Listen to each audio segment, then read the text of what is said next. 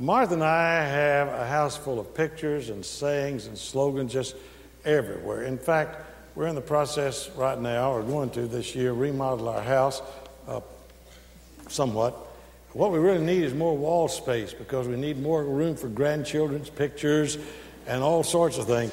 But we have uh, a number of things of sayings, slogans, scripture, all kinds of things that, uh, that help you. And we have one that's in a, in a less accessible area, not the kind of area you walk through a lot. And we have this uh, marvelous uh, piece of literature uh, framed there. And this last week, Martha said, How long has it been since you read this? I said, It's been years. She said, Well, let me read it to you. And she read it to me, and I said, That's wonderful. I, it was wonderful the first time I read it years ago, and it's as fresh as ever reading it now. So I'm going to read it to you. It's by Robert Fulghum. You'll remember it. All I ever really needed to know, I learned in kindergarten. Most of what I really needed to know about how to live and what to do and how to be, I learned in kindergarten. Wisdom was not at the top of the graduate school mountain, but there in the sandbox at nursery school. These things I learned share everything, play fair, don't hit people, put things back where you found them, clean up your own mess, don't take things that aren't yours. Say you're sorry when you hurt somebody. Wash your hands before you eat. Flush. Warm cookies and milk are good for you. Live a balanced life. Learn some and think some and draw and paint and sing and dance and play and work every day some. Take a nap every afternoon. You can't do that in church here. It's not afternoon yet, you see. Wait a little later. Take a nap every afternoon. When you go out into the world, watch for traffic, hold hands, and stick together. Be aware of wonder. Remember the little seed in the plastic cup? The roots go down and the plant goes up, and nobody really knows how or why, but we are all like that. Goldfish and hamsters and white mice and even the little seed in the plastic cup, they all die. And so do we. And then remember the book about Dick and Jane and the first word you learned. The biggest word of all look. Everything you need to know, to need to know is in there somewhere. The golden rule and love and basic sanitation, ecology and politics and sane living. Think of what a better world it would be if we all, the whole world, had cookies and milk about 3 o'clock every afternoon and then lay down with our blankets for a nap. Or if we had a basic policy in our nation and other nations to always put things back where we found them and clean up our own messes. And it is still true. No matter how old you are, when you go out into the world, it is best to hold hands and stick together. We need each other. The traffic is bad. We need to hold hands with each other. We need to stick together. And we need to let God's hand hold ours. There are a lot of fearful things that can happen out there in the world. And fear, as the U.S. News and World Report said, is the dominant emotion in America. Fear. Well, we need to know God's hand is upon us, and that we can hold hands with one another, and that we can stick together when we go out in the heavy traffic of everyday living. Marvelous passage of Scripture that I want to speak about for a few moments this morning from the 43rd chapter of the book of Isaiah. And it's about dealing with fear. It's about dealing with the traffic. It's about dealing with the pressures that come upon us in everyday living. If you're not familiar with the Bible, uh, Isaiah is, if you just take your Bible and open it right in the middle, chances are you'll hit Isaiah. The 43rd chapter of the book of Isaiah. These are marvelous words, beginning in the first verse. Let me read them to you from the Living Bible. But now the Lord who created you, listen to that. We're going to talk about God creating us. The Lord created you, O Israel, says, Don't be afraid, for I have ransomed you. I have called you by name. You are mine. When you go through deep waters and great trouble, I will be with you. When you go through rivers of difficulty, you will not drown. When you walk through the fire of oppression, you will not be burned up. The flames will not consume you.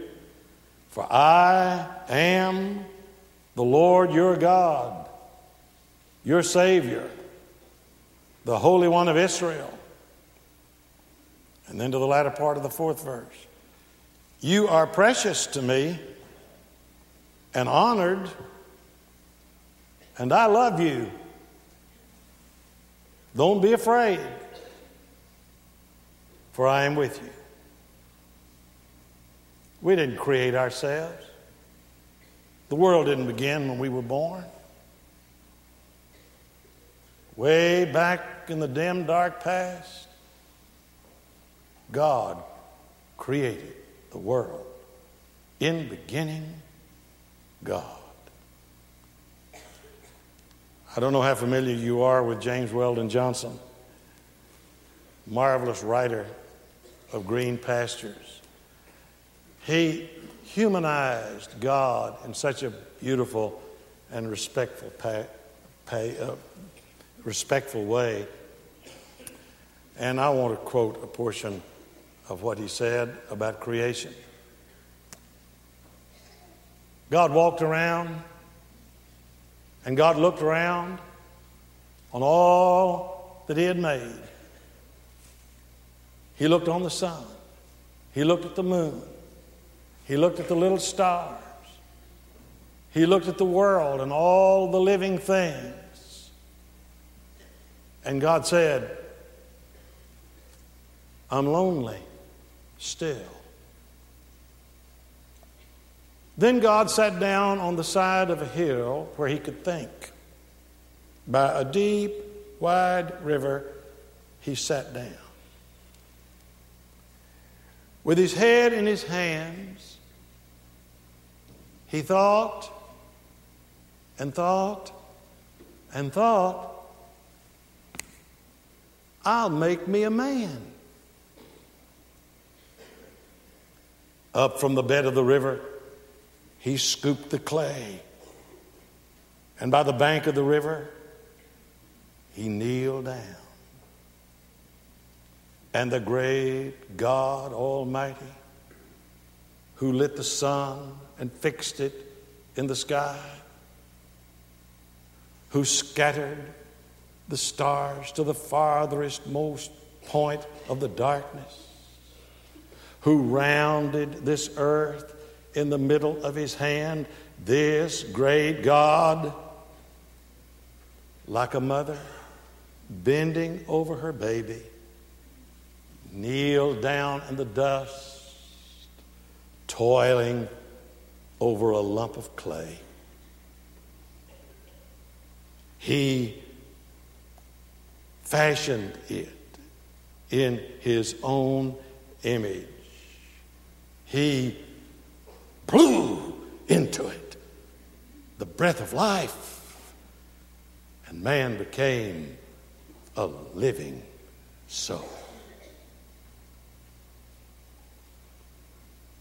We're nothing but lumps of clay.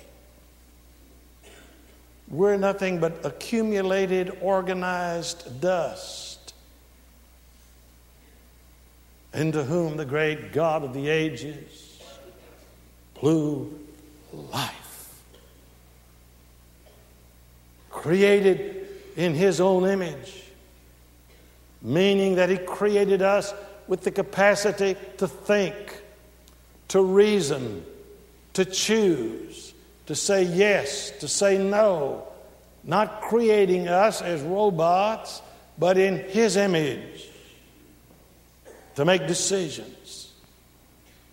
And we made some. We made some. Though created by Him with our free will, we decided to sell ourselves down the river of pride, down the river of greed, down the river of self satisfaction, down the river terrible destructive passions. And the waves of adversity swept over us, cataracts of judgment pummeled us. And we needed to be rescued.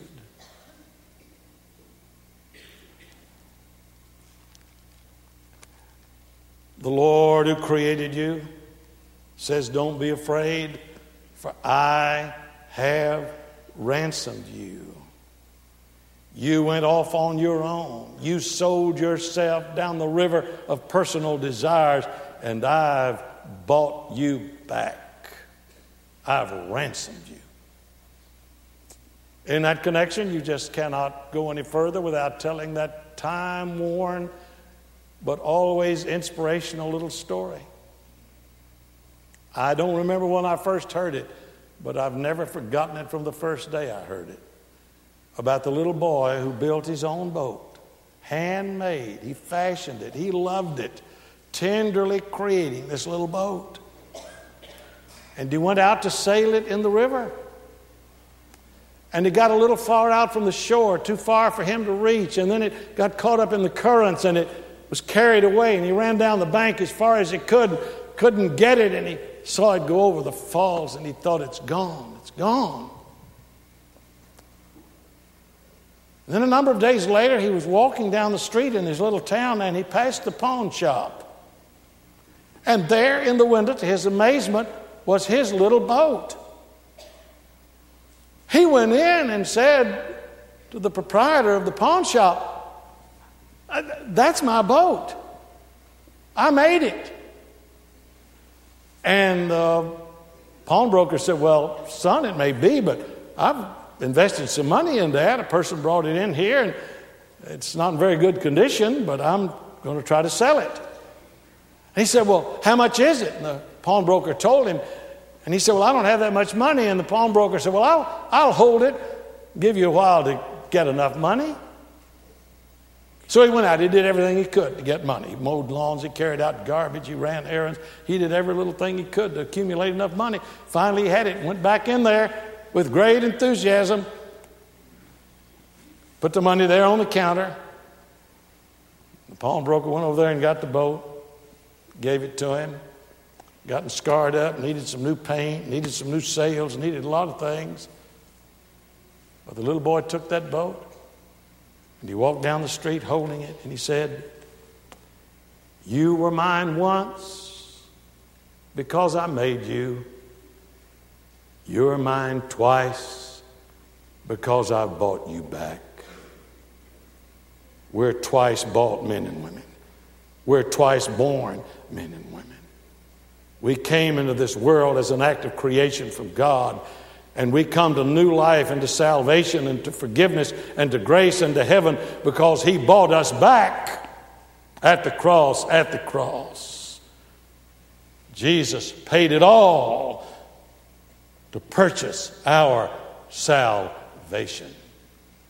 He ransomed us.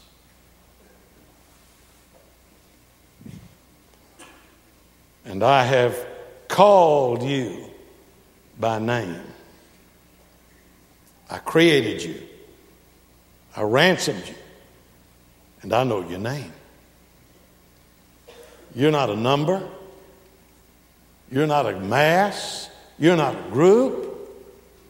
You're an individual to God. He knows your name. How can He do that? Because He knows everything. You remember the story in the New Testament when Jesus was walking down the street of Jericho? And the tax collector there was named Zacchaeus. He was the most detested contemptible man in town. Nobody liked him. He'd sold out to the Romans. He was a Jew who was becoming a, a, a tax collector for the Romans, and he was gouging them and overcharging them and overtaxing them. And he was the most contemptible man in town, but he wanted to see Jesus. Now, I don't know where he heard about Jesus. We don't get any information on that. But he heard about him somewhere.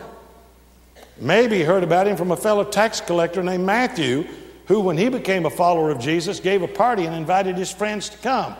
Well, tax collectors didn't have a whole lot of friends, so he may have invited Zacchaeus. And Zacchaeus may have heard about Jesus through Matthew. I don't know. That's just conjecture. But he'd heard about him, he wanted to see him. And you know the story. He went down, climbed a sycamore tree because he was a short man. He couldn't see over the crowd, so he climbed up in a tree so he could see Jesus. And Jesus was walking down the street, down the road. And he stopped there underneath that tree. The Bible says he came to the place. Boy, isn't that a tremendous statement? He came to the place. He's come to your place this morning. He's standing at the bottom of your tree today. He looked up at Zacchaeus, and Zacchaeus nearly fell out of that tree. And with a big smile on his face, I surely believe Jesus looked at Zacchaeus and said, Zacchaeus, come on down. I want to go home with you and have lunch. The most detested man in town. Jesus walked home with him. And I don't know what they talked about. You don't read it in the scripture. It was a private conversation. But something happened to Zacchaeus. He came out and started just throwing his money away. He says, I have gouged you all. I'm going to pay you back. I'm going to pay you back four times what I, what I have taken from you. Something happened. He'd heard his name, and he'd met the Savior. He wants to go home with you today. He wants to have lunch at your house. And he knows your name. Zacchaeus, Buckner. Come on. Now, we, we don't initiate our salvation, He does. So often we think, well, I called upon the Lord and He heard me. No, you know, the reason I called upon the Lord is because I was returning His call. He calls us, He calls us through memory. He calls us through influences. He calls us through circumstances. He calls us through things we heard as a child in Sunday school or church.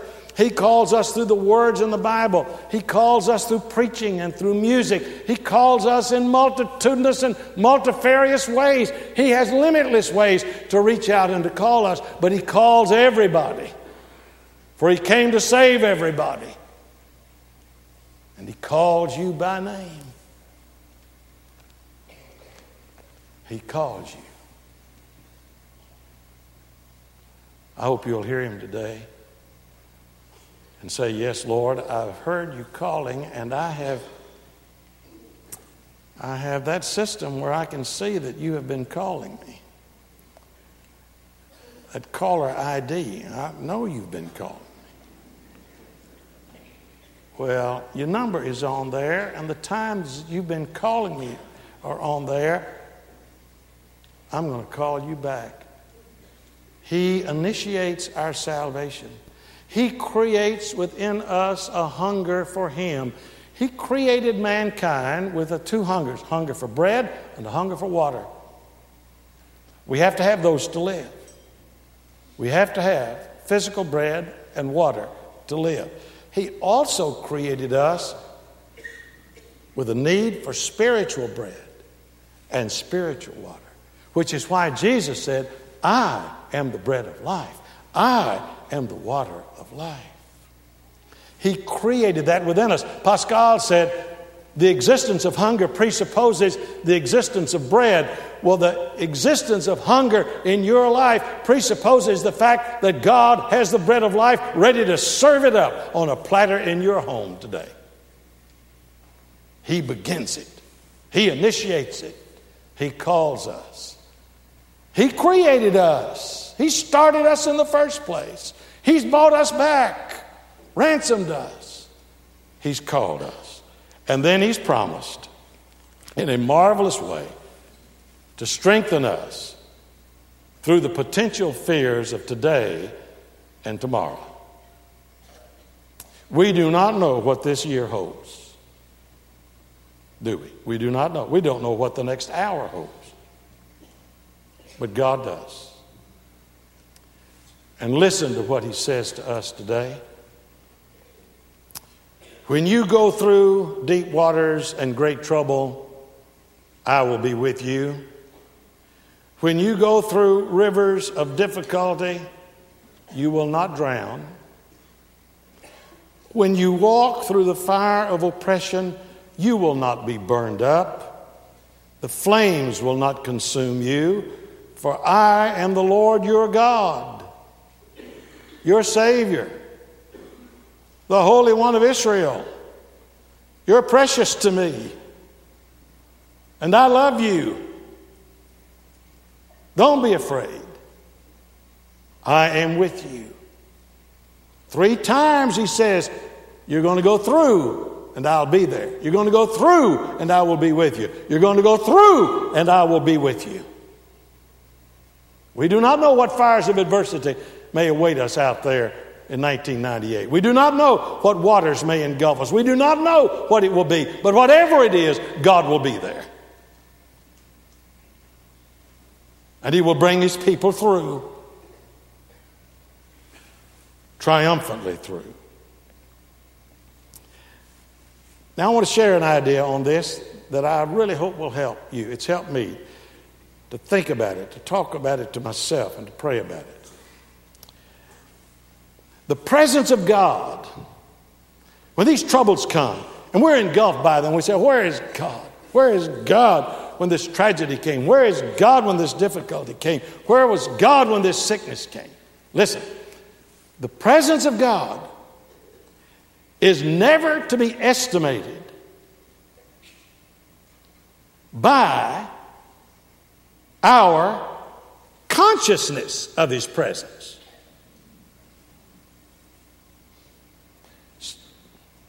The presence of God with us is never to be calculated on the basis of our awareness, consciousness, awareness of God.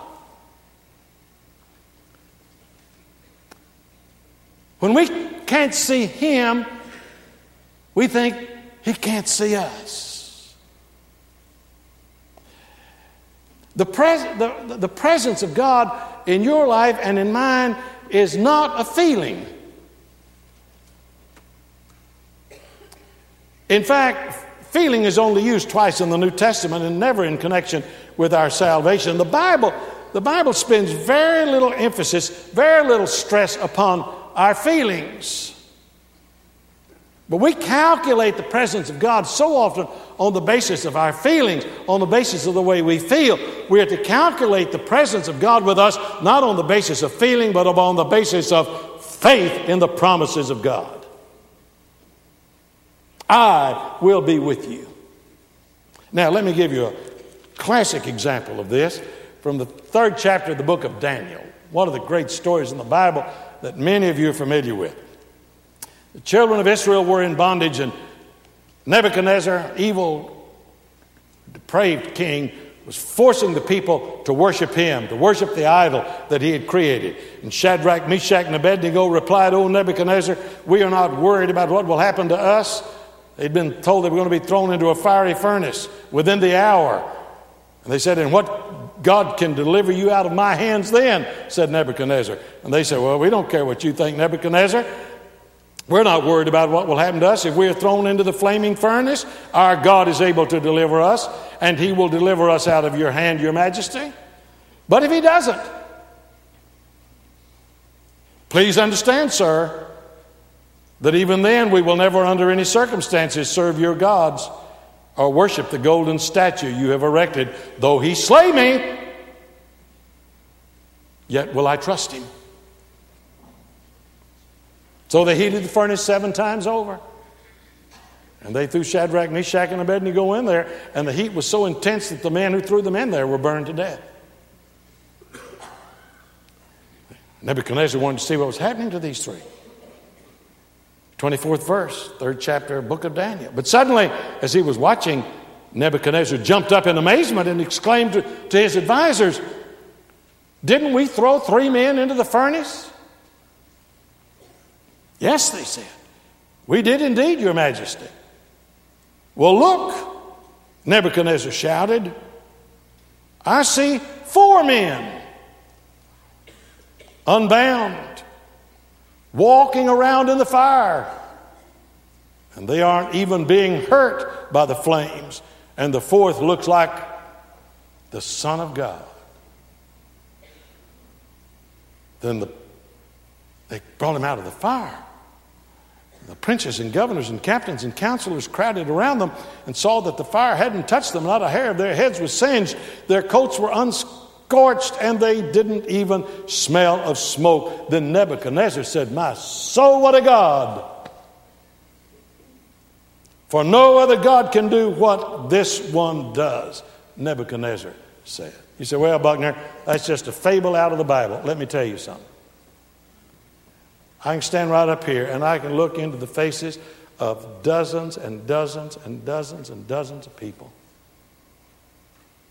who have been through the furnace. The furnace of physical illness, the furnace of the death of a loved one, the furnace of a prison sentence, the furnace of a broken marriage. And I see God walking around in your life. There is no indication that Shadrach, Meshach, and Abednego were conscious of the presence of the fourth person with them. That can only be seen by others. But I know people right now, I'm looking into your face, and the strength that you exude, the courage that you demonstrate, the triumphant faith that you have says to me, God's in their life. And they are more than conquerors. And they face adversity and tears and a broken heart and shattered dreams, they face it victoriously as conquering sons of God. It's not a fable, my friend, it's sitting right there next to you. God has promised to be with his people. We may not be aware of his presence, we may not feel, but God's presence is not dependent upon our feelings. His, our faith takes hold, and we believe him regardless of what others may think or say. Martin Luther was asked, Martin Luther was asked, Do you feel that your sins are all forgiven? He said, No. I don't feel that my sins are forgiven.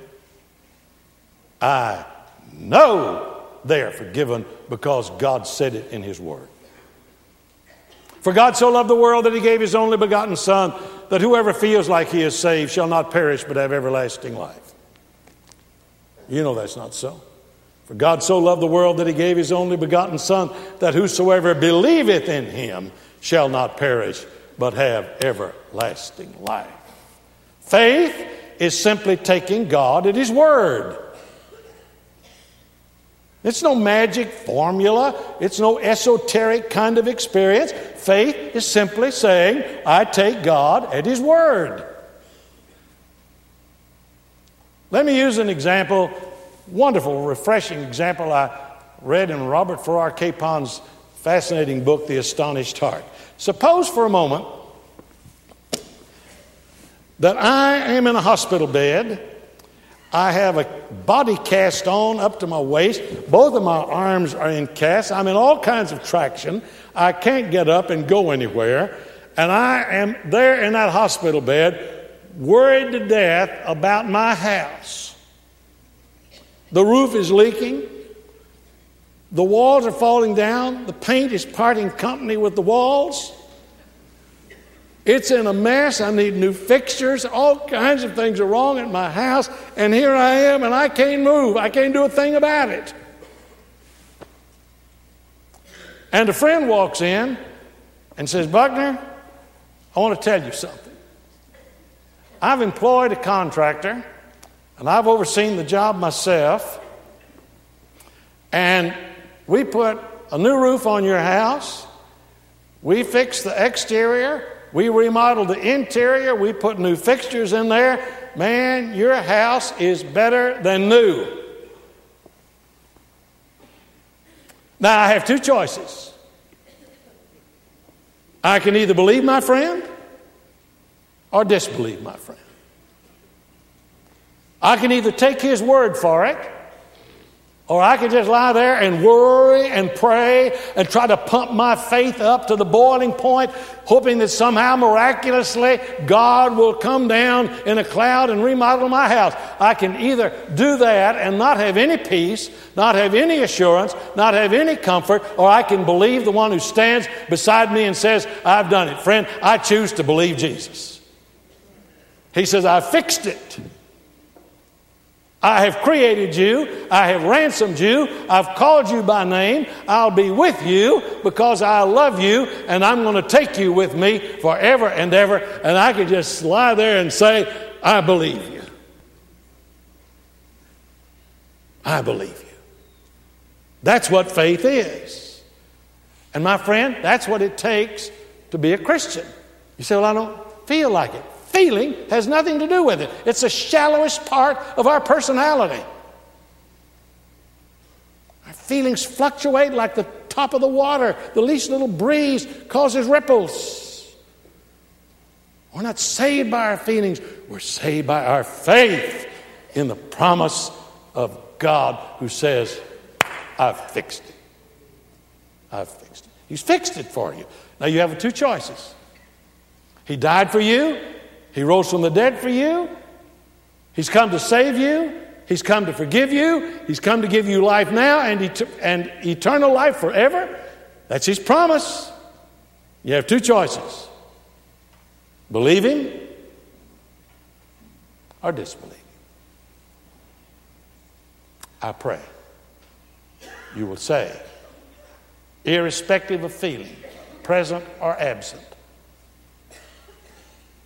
I take him at his word. I believe. Will you do that today? If you've never done that, will you do that today? If you know him as your Savior, do you belong to his church?